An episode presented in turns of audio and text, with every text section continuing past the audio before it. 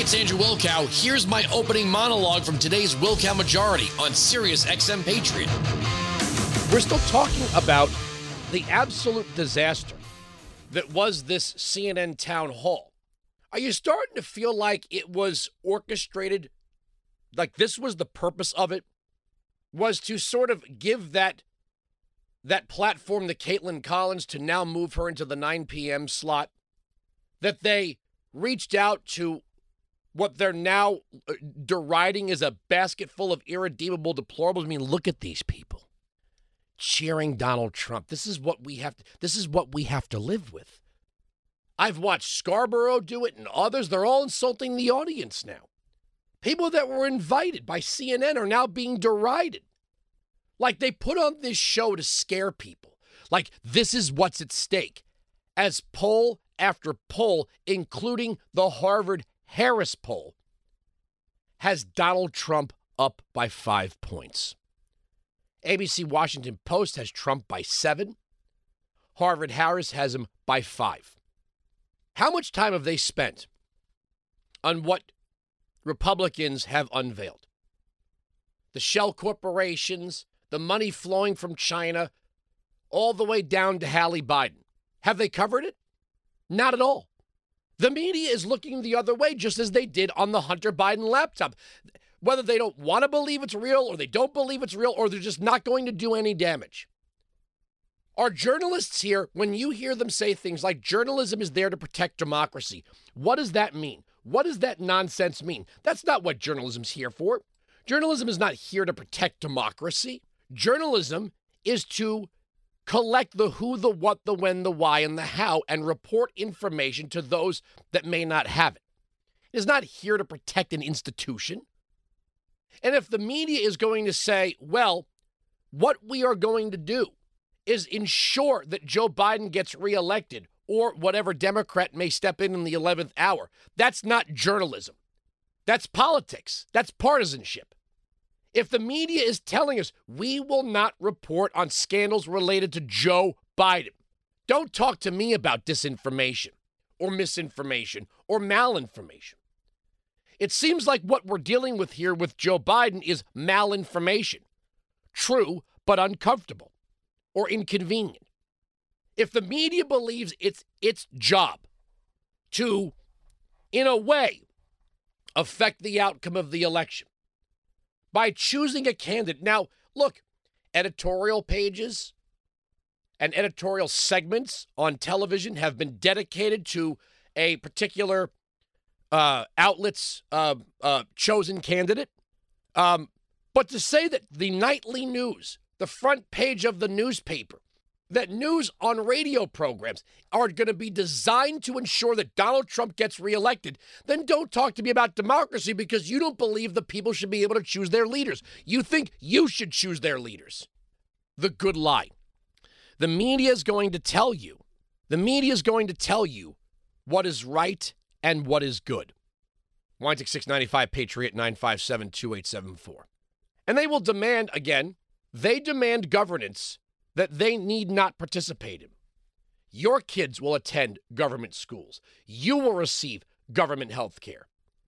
Regulated housing and regulated transportation is good enough for you, but not for their class of people because they're more important. They have risen above. Let's see. Title 42. Title 42 is now gone, and it's a free for all at the border. Alejandro Mayorkas could say whatever the hell he wants, but it's a free for all at the border. And I'm looking right here at NBC News. NBC, not Salem News, not Breitbart, not Townhall, Red State, Hot Air, uh, the Washington Free Beacon, Daily Caller, NBC. You Democrats trust NBC, right? That's NBC, the uh, the sister organization of MSNBC. Headline Biden administration to allow for the release of migrants, some migrants into the U.S. with no way to track them. I thought Mayorkas said that there were going to be penalties for people who crossed illegally, and that they will be uh, exped- there'll be expedited removals and and what have you.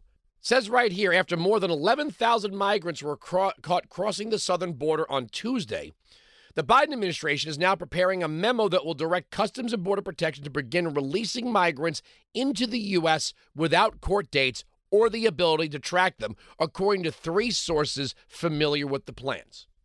So they have no intention of deporting these people. The Biden administration began releasing migrants without court dates to alleviate overcrowding in March 2021, but had previously enrolled those migrants in a program known as Alternatives to Detention, which required them to check in on a mobile app. Oh, right. Until they were eventually given a court date. The new policy would release them on parole with a notice to report to an immigration and customs office, but without enrolling them in the program. The more than 11,000 border apprehensions in a single day is a record and surpasses expectations of 10,000 per day predicted by the Department of Homeland Security uh, on what could come when COVID restrictions lift late Thursday. So that was 11,000 in one day, a record. And Title 42 was still in place. I notice, by the way, did you notice that? I don't know if you saw this, they've outlawed fat discrimination in the city of New York. Now, what that means, I have no idea, but I bet I can get women to tell me their weight before I can get Democrats to tell me how many people is too many at the border. We have over 330 million people in this country and $33 trillion in debt. Those are nice, neat numbers. And the Democrats just want to in- invite the entire world in.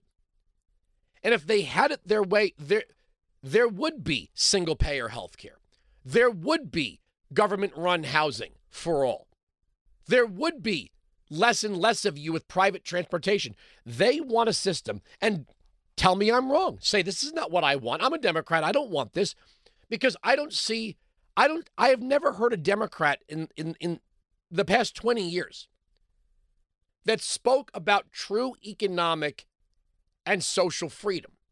Now, they might when it comes to abortion and gay marriage, but I'm talking about relinquishing back to the people the majority of life's decision making to the individual above the age of majority.